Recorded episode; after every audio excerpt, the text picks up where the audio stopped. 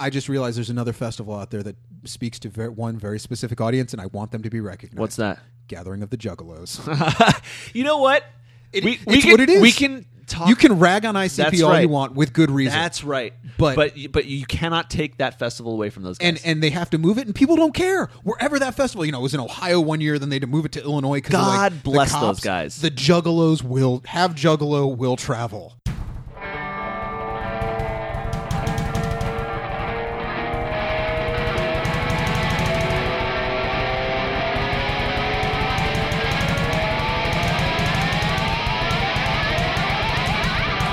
Hello and welcome to the Earfuel podcast. As always, I'm Joel Freemark, and you can follow me on Twitter at, at GetEarFuel and at The Daily Guru. The podcast is available in the iTunes Store under Earfuel and at SoundCloud.com slash GetEarFuel. What you heard at the top was part of my very, uh, let's call it spirited conversation with my pal Ethan about summer music festivals, as that time is shortly upon us, and uh, we kind of talked about the problems I have with them and he has with them and things like that. But before we get into that conversation, got a quick album review for you. Sort of. So, most weeks, I review a new album in this space, but this past week, eh, it's been more than unique in the fact that three huge bands released brand new singles, and at least two of those singles were completely unexpected. It's one of the biggest advantages of the digital age as far as I see it. People can just drop new music whenever they want. They don't have to go through the whole run up of, uh, of publicizing it and getting the records printed and getting them to the stores and all that. They can just kind of say, hey, I have this new song and here it is. I love it. So instead of a full album review this week, I want to take a look, a brief look, at these three singles. Now, first up, Radiohead is back, and for a lot of people, not me, that is the biggest news of the year. They actually released a pair of singles this week, and I'm going to skip the first one. It's called Burn the Witch because I really didn't like it. You know what? Hold on. I'm not going to totally skip it. Let me let me explain. I didn't like it because I felt it was the same old predictable Radiohead, and I'm not a huge fan of the band, but I do feel they're better than that. Whether you like them or not, there is a ton of talent in that group, and I look for them to be more innovative. And Burn the Witch is just nothing new. But the second single, Daydreaming. Okay, like I said, not a big Radiohead fan. I'm just not. But this single, ah, it's it's magical. It's it's it's gorgeous in every sense of the word, and that all starts with the keys and the sound effects. The piano on this is perfectly robust, and the notes they're just they're like big globs of water. I don't know. It, it just makes sense to me. They're very very full and spacious, and just if you hear it, you'll get what I'm saying. It's just I don't quite know how to say this other than the mood and atmosphere on the track are brilliant. They're almost reminiscent of the OK Computer era for this band, but the music itself is far more mature. There's just these ambient tones and, and the small touches they put on the song. That's what really pushes it to greatness for me. To me, the bottom line on this is that I'm not a big Radiohead fan at all, and I love this song. So go put your ears on it. But if you can do it on a rainy day, that'll probably be better. Also, their new album dropped yesterday, so uh, we'll see how this fits in with the overall record. The second single I want to discuss is called Dark Necessities, and it's the first single from what's going to be the new Red Hot Chili Peppers album that is due June 17th. Now, kind of like with Radiohead, I don't hide the fact that to me, few bands have been as disappointing as the Chili Peppers. That is to say, their first few albums are outright monsters with their blend of punk and funk and just rock and roll awesomeness. But then in the late 90s, they made the choice to become another tepid pop rock band, and sadly, they haven't looked back. They, to me, have not made a song worth hearing since One Hot Minute, which was a great record. This song, unfortunately, is right along those lines, and it's basically elevator music with Anthony Kiedis singing over it. Seriously, listen to it and ignore the vocals. It's elevator music. There's a ridiculous amount of talent in the Chili Peppers. Those guys are really good musicians. And it's outright tragic to hear how much they waste it with these bland, uninspiring orchestrations. I don't want to spend any more time on this song because it's just not very good at all. And all I can do is hope that the Chili Peppers will wake up one of these days and start making great music again because I want to hear it. The last song I want to give a glance to is called Can't Stop the Feeling, and it's the new single from, that's right, Justin Timberlake.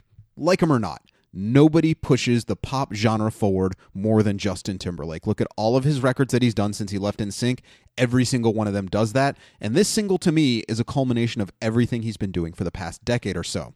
On his last album, The 20/20 Experience, both parts of it, he was stretching out the idea of pop music into seven plus minute songs and, and he was getting comfortable with a full band. He he was really pushing what could be considered pop. And I said to myself, and I said on reviews at the time, this is going to be really cool to see where it leads.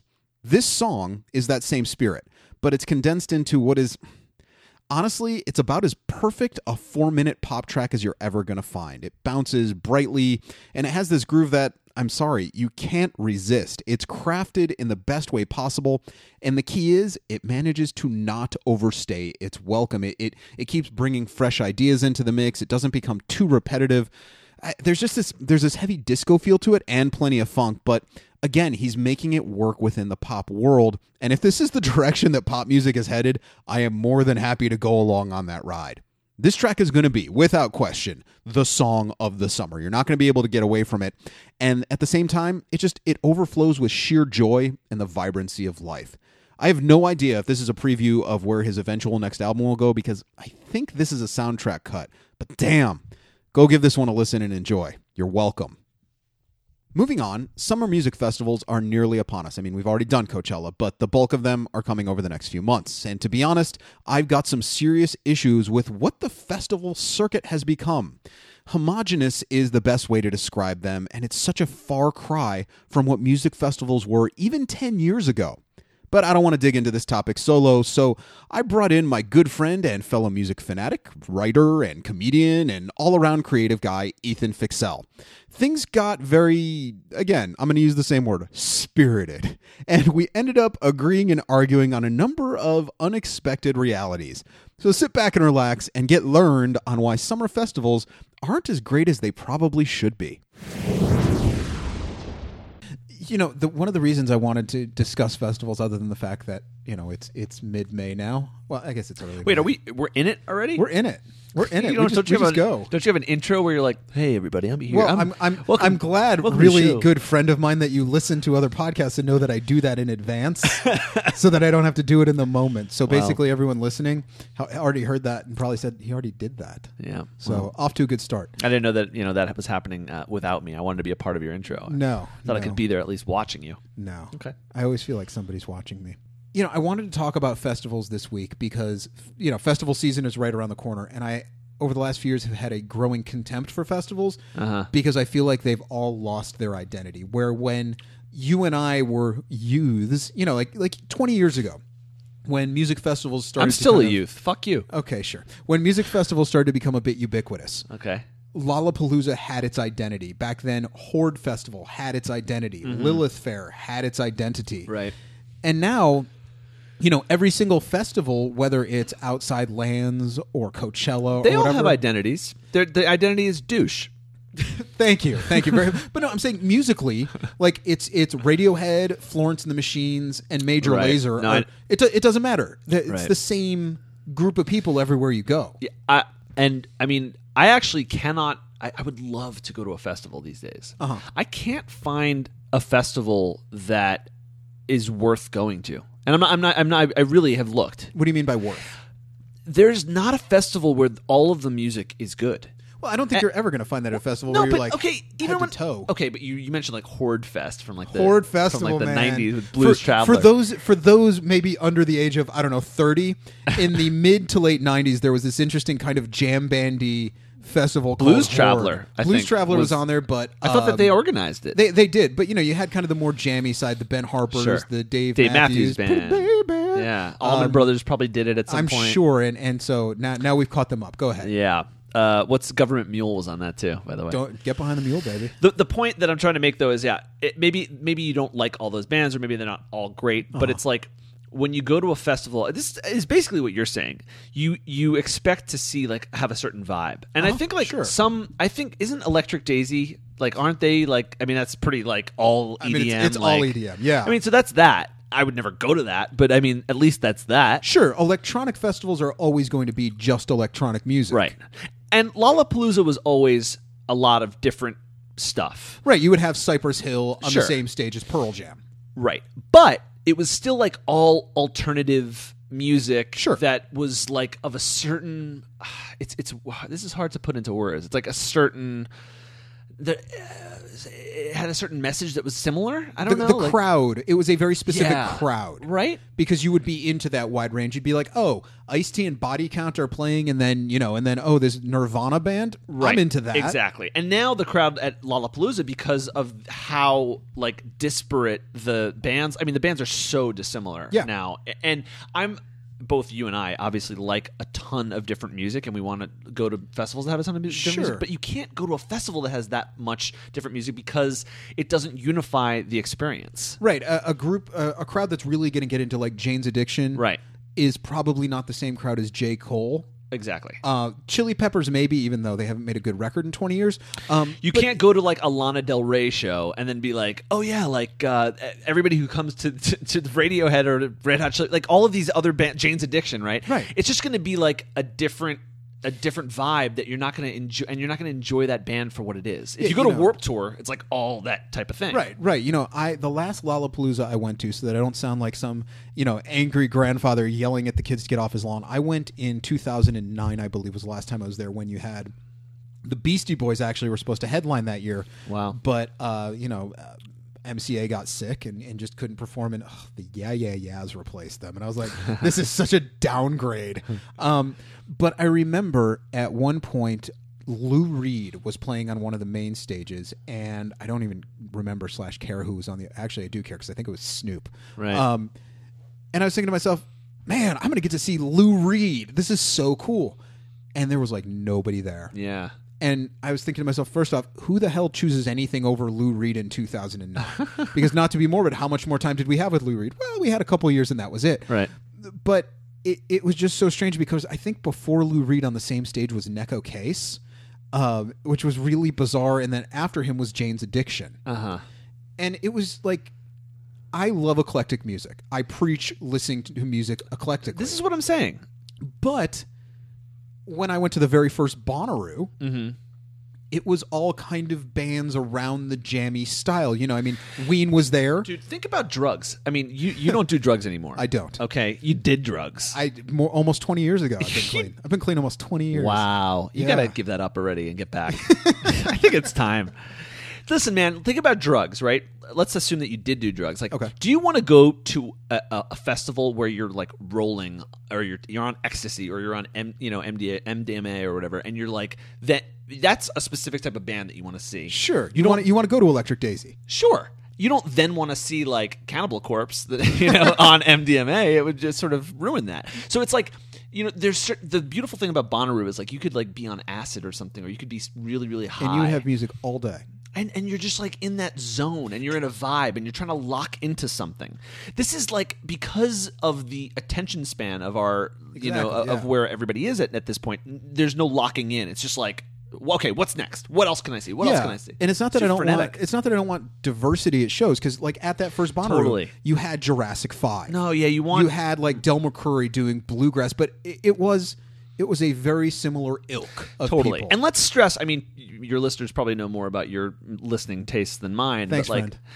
I would say that I yeah. listen to as mu- as diverse of a of a of a range of music when I need do. someone to go see Pig Destroyer, you are the first person I call. And we had a very lovely mandate a few years ago at a Tori Amos concert. We did. It was wonderful. Tori Amos concert, and then a year later we went to Dying Fetus, and you got kicked in the head. I got kicked in the head. so I mean, So now, so now everybody understands Everybody that knows. You, you you run the spectrum. I Ani DiFranco. Did you go with me to Ani DiFranco? uh, that's a little too much. For No, that's I'm too much for you. I'm just I'm not. I I'm also not went to Sarah McLachlan, I'm which not I know that you in would not touch with go my to. feminine side. Yeah.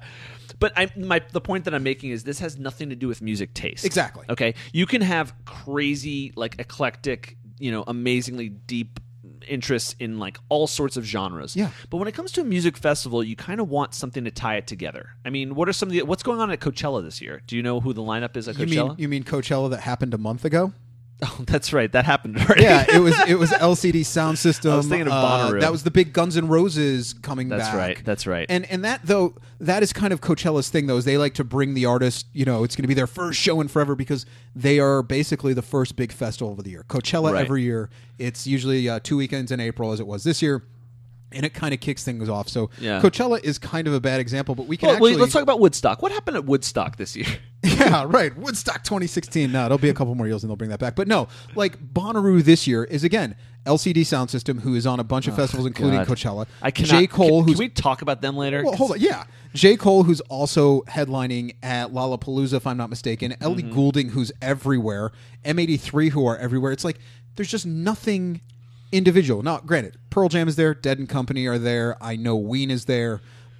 I, think just- I, I do think Bonnaroo is probably more um, unified than some of the other ones. this year, but you have to remember that Bonnaroo had Billy Joel headlining a few years ago. Really? And I think Springsteen headlined it also. I didn't know that. You know, when I went That's that weird. first year, the headliner was uh, the big reuniting of Bob Weir and Phil Lesh. Yeah, it's like the Phish, Dead. and it's and it was and then Grateful Trey Dead because Phish and- was on hiatus the year of the first Okay, Bonnaroo. You should know that.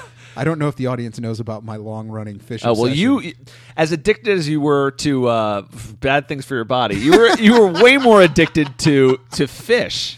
yeah, but again, something I quit many many years ago. It is. you you haven't been to a Phish show in a long time. the last Phish show I went to, I didn't want to go. Actually, it was my going away when I left Ohio. It was Uh. summer tour 2009 at Blossom Music Center in Cleveland. Uh huh. And uh, my friends bought me a ticket and said you have to come because if you because I'd kind of quit I had quit Phish Right, right. in 2003 with very little fanfare and they're like wow we gotta have one last show Right. and so I went and you know it was, it was Well, that was when they were time. bad. That was right before they broke up. In 2000 I see I thought they 2004 were okay. they broke this up. is this is a topic for another conversation Okay, we, we will all ha- we will have well, the Phish Well, this is a bridge to something because Bonnaroo used to be this type of a festival. Yes. it used to be, you know, jam bandy stuff, Right. and and that's where you go for that. And I thought that that was such a great, like whether you like that music or not, that's a great thing. yes to kind of have this this home and that's what Lollapalooza was in the 90s it was this traveling Right. festival of freaks Exactly. Everything had a theme, uh, like you said before. I mean, we, we do sound like we're rambling old men who keep coming back But to the same thing. But this year, yeah, I guess in comparison, uh, it's it's nothing like that. But I think it, you know, uh, it, in general, it's it's gotten so far away from what that was. Right. It's it's now I feel like it's moved away from we can make this really cool festival experience and and because uh, there it is that it just popped into my head.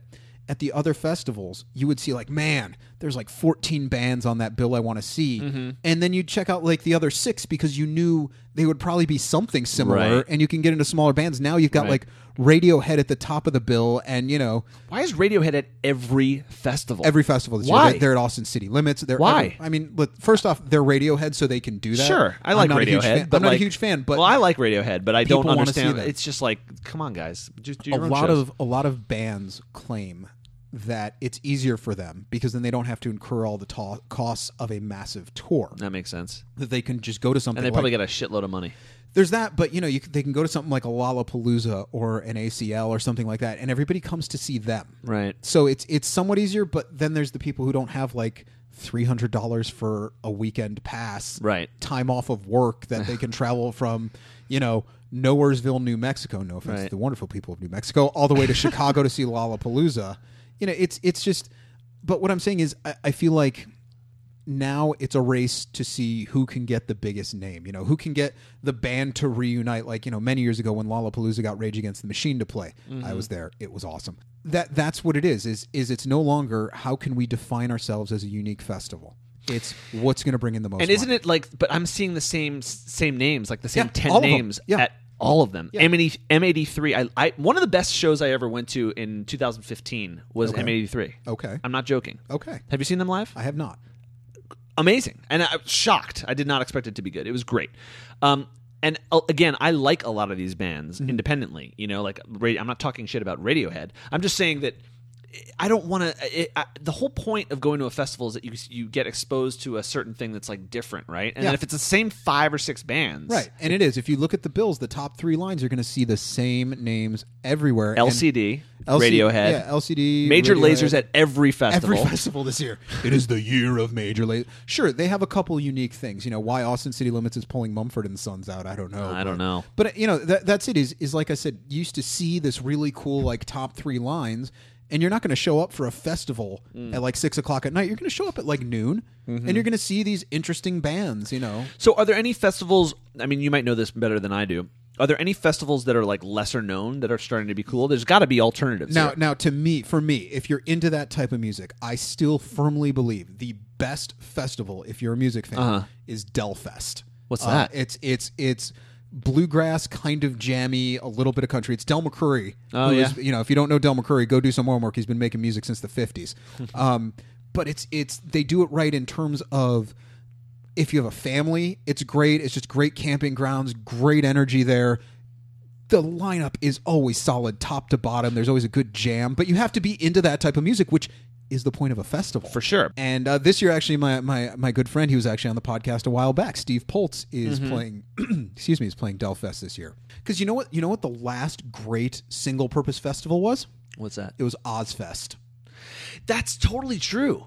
They don't. Do, it's done, right? Yeah, because Yeah. Ozzfest knew exactly who Oh, they wanted totally. to bring. and it was just it, whether like it or not, it was. It was metal. uh, it was it was a metal fest with that was always headlined by Ozzy. by Ozzy. And Yeah. you know, right? You know, maybe there'd be Cannibal Corpse would be there one year, or Coal Chamber. You know, maybe White Zombie. Well, Rob Zombie would show up one year. Is there still a metal festival like that anymore? I'm there's sure a, that- there's an open air. The first open air festival in in the United States is happening. I have to remember the name. Can you define open air festival? Uh, well, the, the the ones that you can actually like um, camp out at for like metal. Okay, for metal. Thank you for Right, right. qualifying that. I was like, uh, you can you can already do that. For No, it's called. Full Terror Assault. Full Terror Assault. Yeah, it sounds like that, right? And they just announced their lineup, and I think this they do a good job That- though right, of right. bringing together a specific vibe. Um, and it's you know, speaking of our friends Dying Fetus, they're one of the big headliners. Um, I think I- that they've got Rotten Sound, uh, a couple other bands. So it's grind, it's grindcore and metal, and just really yes, death vicious metal, gore, uh, grindcore, and yes, I just realized there's another festival out there that speaks to ver- one very specific audience, and I want them to be recognized. what's that? Gathering of the Juggalos. you know what? It- we, we can, what it is. We can talk. you can rag on ICP all right. you want with good reason. That's right. But- but you- but you cannot take that festival away from those guys. and and they have to move it, and people don't care. Wherever that festival, you know, was in Ohio one year, then they had to move it to Illinois. Because God like, bless the those guys. The Juggalos will have Juggalo will travel. Can I? Can we make a really controversial statement, an argument that that that uh, the, the gathering of the Juggalos is better than Coachella? I think if, if you are looking, It really, it kind of is. it, it speaks to it. Right? It's you know what you're going to get. there. yes. You know what you're going to get, like a random appearance from Vanilla Ice every once in a while. You're, you know, it. And, I think we found the, the title of this episode. and everyone there is of the same mindset, which Right. is, you know, dude, where's your hatchet at? I mean, so you know, but but it, it's it's easy to make fun of it, but I think it actually does exemplify the point, Mm-hmm. which is Gathering of the Juggalos knows what it is, and it's not trying to be anything else. That's right. And I would never go to that festival, but I respect it because it is the shit fest that it is. Right? They're stick they're sticking to their story. Totally. where where almost every other festival is basically just trying to be everything to everyone. Right. And it just ends up like again, I love a good mixtape and I love seeing like, oh, that was interesting watching Jay-Z come out and do a song with Phish. Yeah, Right. that, that happened in 2003 and it was really cool. It was actually down at Jones Beach. But I, I just I feel like there you don't get the the sense of discovery anymore. So uh, with that, so let's not be these guys who just sit and complain and, and don't take action. What is We've been doing what- it so well for like well, 15 minutes. Well, th- well, we have to come to some sort of. Um, I mean, we have to f- find some solution. well, I'm glad someone's here to lead my podcast. Well, th- am I right though? Don't we Yeah, have no, have no, no, no. some I- sort of I think- positive outcome of this, or if- otherwise we're just going to bitch about this forever? if we are making a an essay, a, a five paragraph essay of this podcast, yes, Uh-huh. we we need our conclusion. well, I'm not ready to end yet the whole podcast, but I'm I always done before you are. I do want to I do want to figure Yeah. out like if there's a way to like if there's a solution, if there's a way out of this. there is, and I think it is in the smaller festivals. Yeah. you know, it it is. Um, they're not going to be as sexy. The bills aren't going to be as sexy, mm-hmm. and you know that that that certainly is a problem. But I think it's also just the the reason that the festivals are doing this is because that's what people want. Totally. you know that that's that's where their money is going to be made and i think that's why something like bonnaroo is able to stay a little bit more focused than the others mm-hmm. because you know it's it's the hippie camp out and it was really fun don't get me wrong as soon as you get through the traf- traffic jam down in manchester it's great but i think that they realize not everybody at like lollapalooza let's say not everybody wants to see i think father john misty is this year here there this year Yeah. they need like four or five other acts on stage at the same time and instead of it being kind of variations on the same taste, they're going super extreme. I think the headliners at uh, at Governor's Ball this year are kind of the perfect example, where you've got you got Yeezy, my boy Yeezy, Yep. and then the Strokes and the Killers, who I always thought were the same band. I thought they died. I didn't- thought all, I- both those bands died. Like it's that's a pretty severe step down from Kanye West to the No, Strokes. I you know I really so I I was into the Strokes uh, very much. Like I saw them before they put their first record. you were out. into them before they were big. I was, dude. Uh-huh. I'm a fan of their stuff, but I think getting back to the point, um, it's just like alongside the Killers, and and in sort of certain contexts, also, it's like they lose some credibility, Yeah. you know, and it's like Well, and then you they're know, headlining with Robyn. I mean, personally, personally to me, the fact that Robyn and Kanye are on the same bill, I would love to see the two of them on stage together. I think that would be so That would actually be cool. really cool. And Beck is going to be there as well, so who knows? Because Kanye wanted to come up and talk to him at the Grammys. Maybe we can finally get that long-awaited Beck and Kanye version of Gold Digger that we all really want. Is that a thing that people want? I, I, they, it is now because I said it. I have to say though that the lineup to, for Governor's Ball is 400 times less douchey than normal It's- and better as disjointed as it is. But here's the thing: is I feel like the governor's ball lineup is allowed to be because you're in New York City. There's this certain level of pretension that you can have, Right. Where it's like, well, screw you. We're, we don't need to drag Radiohead in because we're New York City. I feel like that's kind of the the attitude they operate off of, and, and you know the the the bill is usually good. Bjork was there last year. Yeah, she was. But I mean, they always have a couple of really cool acts. Like, Like the hey one or two. This is pretty neat that we got this person. well, in 2014, like I'm a huge Interpol fan. I like Interpol. You're the one. Dude, you don't like Interpol? They're a New York band. I know. so the Strokes played that year as well. Um, but Interpol was cool. But then they had them literally alongside Skrillex and Yeah. like Disclosure and like uh, some like but but look, EDM stuff that when was Skrillex was on top, Skrillex was huge. Well, I- look- those like 11 months, he was the biggest guy on earth. again n- like t- they're independently all of these artists have their merits right Yes. like i i'm not talking i'm not trying to, to disparage skrillex just for the sake of talking badly about him i think that we he would has, have done that with ICP. that's right we pro- we proved that Right. So you know and then 15 they got better a little bit um i don't know Yeah, I mean, but you know, again, the the problem to me is that then you know if we take Governor's Ball out of the mix, Right. Whether it's you know it's uh, Sasquatch, which is just my favorite festival name around, or Austin City Limits, which Austin City Limits used to have the. Be- I mean, Austin City Limits has the legend behind it, and even they're pushing. You know, they're the ones who are bringing radio. They're bringing Radiohead and LCD sound system. It's like, well, why bother anymore? right You know, it's kind of like they're all the same festival, just in different regions. yeah it's getting depressing are you going to go to any festivals this year I am not going to any festivals this year because my summer's a little bit busy, oh yeah so we can move past that. But um, no we can't we can. It's not not for this venue. Uh, but we I can't tell everybody me- that you're getting married Shh, no, it doesn't matter. nobody, nobody cares. But no, I think to me the solution is that festivals have to reclaim their identity and have faith that people will travel to see a great lineup. You know, I just like I said, I think I feel like Governor's Ball for a while was trying to make a point of having headlining artists who are from New York City. That was Right. kind of one of their selling points, Right. And they've kind of slowly gotten away from that. You know, Right. OutKast and Jack White were there a few years ago. Sure. Uh, this year, um, they're just obviously just completely ignoring it with Kanye. of course. Um, but you know that was their thing, and you know, like we said, Bonnaroo was the hippie thing, and Coachella was just kind of this this very California cool thing. That that is where my issue is is Mm. is find your identity again, and be proud of that identity. And, and just give us a reason to check out seven different festivals instead of hey we're a cooler venue to see the same four bands. yeah i'm with you i'll go to joel fest You'll go to Joel Fest. go. I, I don't know if you can get a ticket. can you get me a comp no. Okay. No, it's very expensive. well then i'm gonna go now My thanks again to Ethan for stopping by this week. You can find him on Twitter at, at EthanFixell. That's F I X E L L. And his series is over on Seeso.com called Love Makers. It's a good time. Go check it out. And hey, hit us both on Twitter and tell us what music festivals are you looking forward to this summer and how would you change the festival circuit if you could?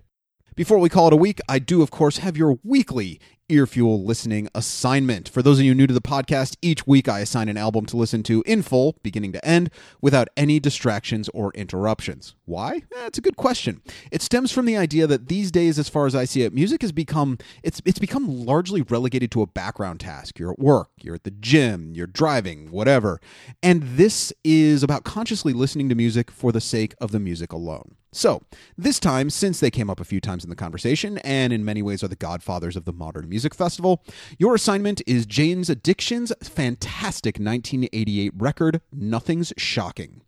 Over the past three decades, few bands have defined the conventional rules of genre classification more than Jane's Addiction as they melted together punk and funk and hard rock, art rock, some jazz, and to some extent, glam and electronic into one glorious soundscape. But before we get into the music, let's start with the album cover as it was extremely controversial. You probably know the cover. It's the one with two nude women in chairs and their hair seems to be on fire. Yeah. It was designed by Jane's frontman, Perry Farrell, and at the time, nine of the top 11 record retailers refused to carry the album. They said it was too, it was, you know, I mean, you had naked women on the cover. They didn't want anything to do with it. Those stores eventually agreed to stock it because they wanted to make money, as long as it came with a brown paper sleeve covering up the naughty bits. But that was then followed by the band's lead single, Mountain Song, and the video got censored for, you guessed it, more nudity. It was the 80s. Things were different. Kind of. Anyway, the music. Ah, the music. This record is a magnificent celebration of sound, as from the first proper song on the album, Ocean Size, it overflows with the sheer joy of creating sound. The band flies around from progressive sounds to high octane metal to, I don't know, maybe a bit of a precursor to the hippie revival of the early 90s. Eh, you'll, you'll hear it. The core of the band is undoubtedly the guitar work of guitar god Dave Navarro. His style, his stamina, his speed, second to none. He is in top form on this. And he also excels in the fact that nothing here is overdone, which was the big difference into guitar players in the 80s. A lot of them wanted to have, you know, the noodly wild solo, but Dave knows that part of being in this band is being in the band and that they are greater than the sum of their parts. It's the ideal balance on every song, and the guy is a legend for a reason. The rhythm section, Stephen Perkins and Eric Avery, also tough to top. I mean, oh, they know how to create these wonderfully imposing grooves and just just make the song spin in the best way possible but it's the voice, the presence, the overall vocal approach of Perry Farrell that continues to wow ears across the globe. There's there's nobody that sounds quite like him, and yet it's the energy he sings with that makes these songs so damn captivating. I mean, his voice careens around corners, and it's truly an instrument unto itself. You've got the assault of oddly uplifting grooves and riffs, and it never stops on this album from the pace on Had a Dad to the wild fuzz of Pigs in Zen to the iconic song that is Jane Says. Everybody knows that one. I mean, seriously, the band is just locked in from beginning to end, and it's the way the instruments and the vocals work with and around one another that makes the song so damn good. It's it's one of those records that's really hard not to love, and it's really hard not to crank this one all the way up. This album also has the song Standing in the Shower Thinking, which, in many ways, to me, is the blueprint for what people call the alternative rock movement that came a few years later. You, you can hear all of the elements going on. Whether it's the level of talent or the wide ranging impact they continue to have, Jane's Addiction remain in a musical universe all their own. And even nearly 20 years later, this record's almost 20 years old, the songs hold up perfectly. And if somehow you don't already know every note on Nothing Shocking, you need to change that right now. Thank me later. So that's all for this week. Thanks to Ethan for coming by. You can hit me on Twitter at, at GetEarFuel and at The Daily Guru. As always, the podcast is available in the iTunes Store under Earfuel and at SoundCloud.com slash GetEarFuel. And hey, if you dug it, go tell a friend or three. That is your weekly Earfuel. Share and enjoy.